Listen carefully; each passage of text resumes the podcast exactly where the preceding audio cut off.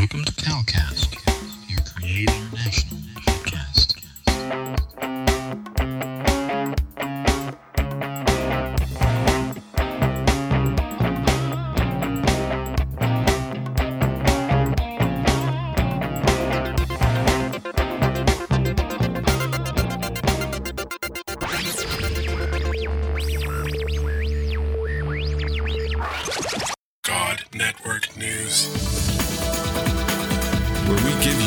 Perspective. on events happening in our world today.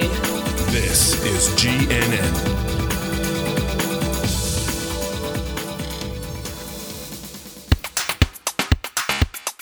This is God Network News, episode 152. Welcome, GNN fans, to another episode of God Network News, the podcast that tells you what God's doing around the world. Not what CNN tells you, but what GNN tells you is going on in the world. If you're tired of listening to all of that crisis network news and you want to hear what God's doing, well, give us a listen.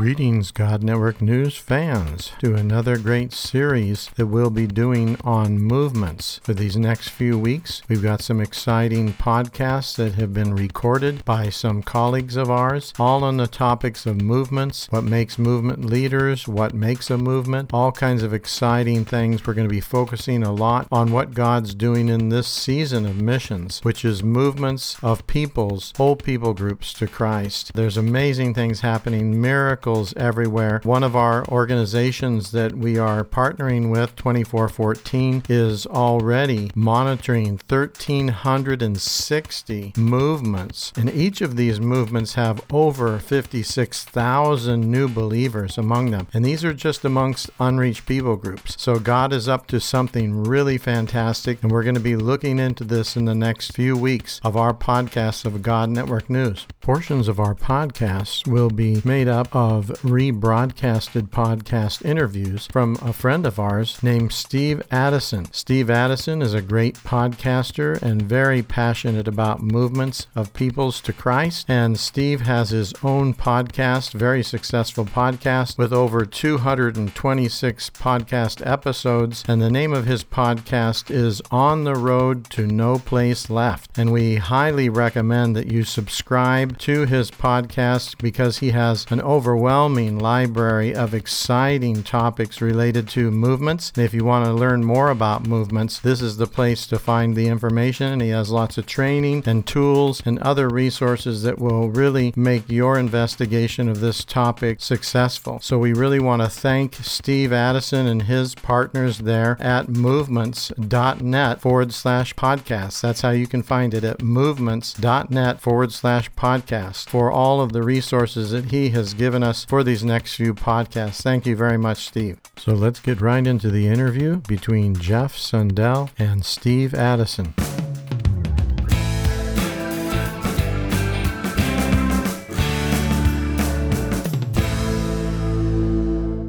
Jeff, give us give us an update. So, what's happened for you in the last week or two? definitely uh, interesting times um, for sure. Um, I have been in South Asia. We sort of had a planned uh, meeting where I was headed to South Asia to do some training, coaching, mentoring, and uh, my wife uh, Angie was coming back to watch uh, a baby, grandbaby, be born. Uh, so anyhow, got about two weeks into that in South Asia, and up till last Friday, man, we're blowing and going. You're just rolling with training, and then everything just came to a screeching halt. I think it was Thursday night, actually Friday morning, and so probably spent about four or five days up, maybe 30, 40 minutes of sleep in four or five days, uh, just sort of triaging some of the stuff around the globe uh, related to NPL and E3 and all that kind of fun stuff. Um, and in the midst of that, one of the phone calls we had, um, we were uh, you know, there's a lot of man. What do you do in this time? I mean, because everybody's having to adjust, you know, and um, so you know, adjusting to social media or man, reaching out to some friends and starting a discovery Bible study. How do you love loud when you're not allowed to be near people? You know, and Mm-hmm. just all kind of challenges, you know, and and then in a place where there's 1.2 billion people, you know, and just thinking of what that's like. And um, so in the end, it became very clear the net was closing. I was not going to be reunited with my wife anytime soon if I continued to stay there. And everything we had planned literally got canceled within about Yeah. 24 hours for the next several weeks. So I just sort of made a call to come back home and um, really just because it's not good for a man to be separated from his wife. um, but anyhow, I, I had to come through New York City and, um, you know, and, and you just do what you got to do there. But so I'm actually back home. I have seen my wife at a distance. I have, um, So you're you're isolated from Angie. yeah, I'm, I'm, I'm, I got four, well, I'm just, I'm about eight days into my 14 day quarantine. living in a camper in Booger Holler. Um, I'm up here on the top of the hill in a truck because we couldn't get the internet to work. You know, so taking walks in the woods, doing a little praying, cooking my own food, all that fun stuff. Oh my! I think we all want to know what you're cooking on your own. Is my next question. Man, I'm grilling veggies like crazy. I'm trying to eat healthy in the midst of all this chaos. So That's uh, a little odd for me to be grilling veggies, but I'm also at the mercy of whatever my wife brings to me because I'm not going out in public. Um, But what, what- what- what do you think God's up to in all of this? Well, that's that's sort of always going to shift. You know, we were on a call the other day, and you know, there's a lot of wrestling right now. What do you What do you do? So, one in a response of what do we do uh, as far as loving loud, caring for people. I mean, in some ways, keeping distance from people is a good way to love loud. Um, also, but also just man, what can we do to care for neighbors? Um, Yeah. And what do we do with our our spheres of influence that we love and care about? You know, and so we've been wrestling through that. You know, there's great stories of people calling up old high school friends and asking to do a discovery bible study and they're saying yes. I mean one guy had 100% say yes. Um, but the piece we were wrestling with is this idea of hey should we fast and pray you know about this situation? And i think it's always good to fast and pray no doubt. But I, I just said well man i really think we need to go back and look. There we, we called a time of fasting and prayer january 1 through 31 and some people did 31 days some did 40 I just said, man, we just really need to go back and just hear from God. What what all did He speak to us? Let's reach out to the body. What are we hearing? Because the two things we prayed for very specifically was every people, every place engage with the gospel of Jesus Christ through multiplying disciples, multiplying churches by 2025. There'd be teams in place. And then we also prayed that God would raise up the men and women that would do that. And something a little beyond a Luke 10 2. So just praying that Luke 10 2 prayer, but and praying for that one who's like Moses, or praying for that one that's like Aquila and Priscilla, praying for that one that's like Paul or Apollos. And um, so that, that's just really got my heart, you know, just going, man, I feel like in the midst of the suffering, in the midst of the difficulty, because one of the common characteristics of movements, and even 10 years ago, we were wrestling with this piece of, you know, the Western European peoples is, you know, a lot of times there's tremendous suffering in the movements, especially if you look into Asia and Africa and the Middle East. And now we're going through a season of suffering that's difficult and it's, you know, it's costly. And, um, you know, but at, at the same time, suffering changes the soil of a heart and changes the soil of uh, people. So I think, in one sense, yeah, we need to fast pray. Man, we want to do everything in the world to save every single life, but we also want to make sure we do everything to save every soul for Jesus Christ. But you know, the other piece I think we need to think about is though is, man, what's God got on the other side of this? You know, and for me, that's where God really put this thing on my heart of going, man, what if He's raising up those Moseses? He's raising up those Pauls, those Aquilas, Priscillas. Are we going to be ready on the other side of this with no place left to run out and find these folks? And um, you know, we can't be sitting on our heels because if God is answering those prayers from January and He's setting us up, are we going to be poised to run after what God promised He's going to do? Because we're not, again, we're not talking about our idea.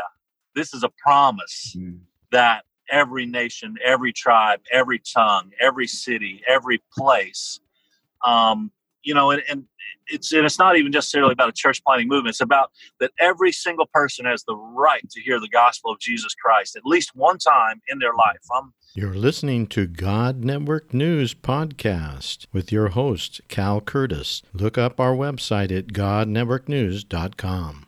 54 years old and in the public place, you know, one time Ron Barbagley shared the gospel with me in a public place in the workplace. Mm-hmm. How many more people will never ever have a chance? And this is the time to rise up and make sure because that's that's what it's all about. It's the church planting movements, the methods are an you know, mm-hmm. they're they're a they're a vehicle for this. But God's heart, God's promise is that he is very slow about his promise because he wants all men, all places to have an opportunity to repent and believe in Jesus Christ. And we have to believe that this is part of um, how he wants to use the body of Christ is to reach out and to love that sphere of influence and take the gospel to them. Right now, we may have to do it through media, but there's going to come a day soon where we're going to be set free and we need to be prepared to go. So that's sort of what God's been putting on my heart. So, in the immediate term and maybe months, we need to find ways of loving and proclaiming the gospel with the people in our relational world, especially. You know, one of the things Michelle and I have been doing is we just we got a bread maker. We we bake a loaf of bread every day, wrap it in uh, cling wrap, wash our hands, you know, and then we're just at the door of one of our neighbors saying, Look, we won't come in, but here's a loaf of bread. Um, have you got any needs? Maybe we're going to ask, Can we pray for you in any way? Um, Mm. So it, we need to find ways of connecting in the short term. But it Yeah. sounds like you're also saying, you know, this could be a game changer. And one of the strategic things to do is let's be preparing for raising up those movement catalysts and multipliers that will take advantage of this open open door of opportunity. Yeah, and that's why I was talking to Peter. I, I wanted to really sort of switch, turn the tables on you, and um, sort of let Peter and I um, uh, pull an interview on you.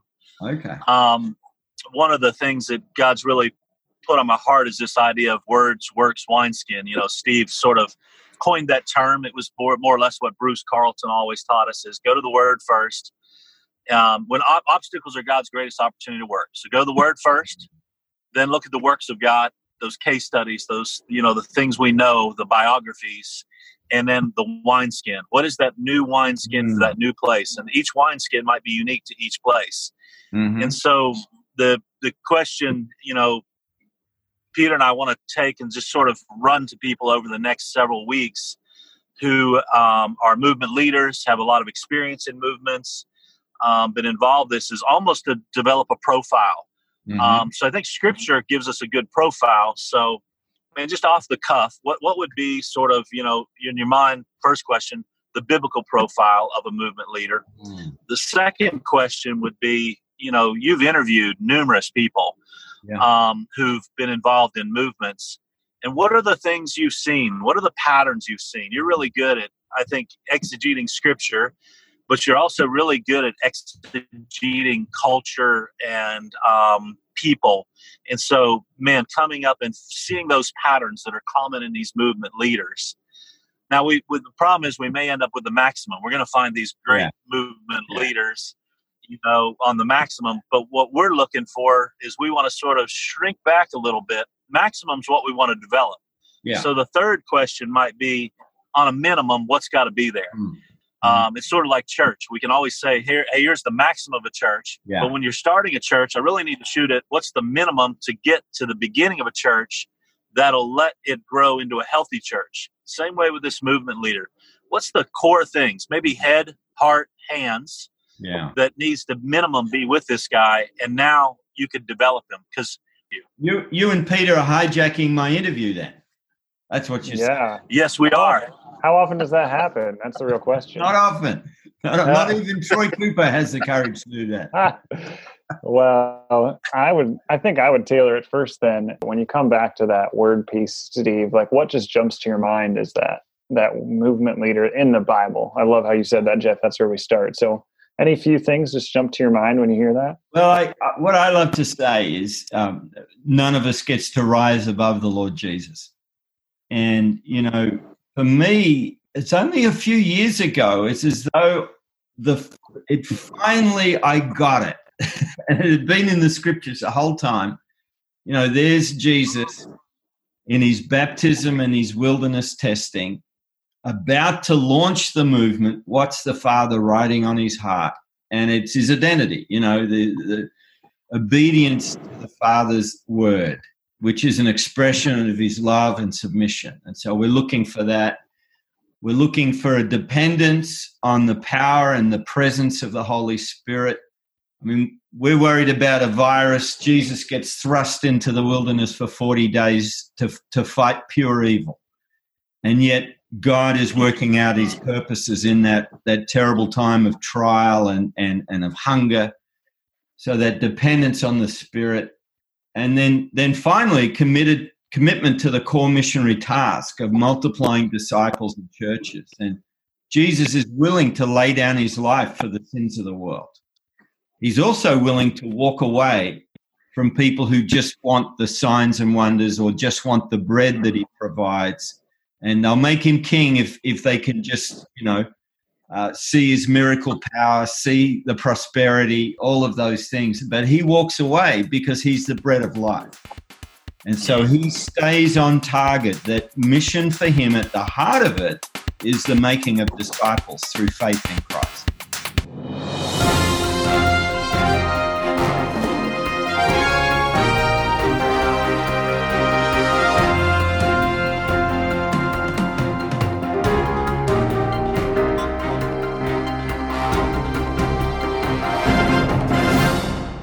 Enjoyed this episode, please consider donating to help us continue to bring exciting stories fresh from the field. Visit our website at godnetworknews.com and select the PayPal link on the right side of the page or consider becoming a Patreon partner to receive access to more valuable materials exclusive to our members.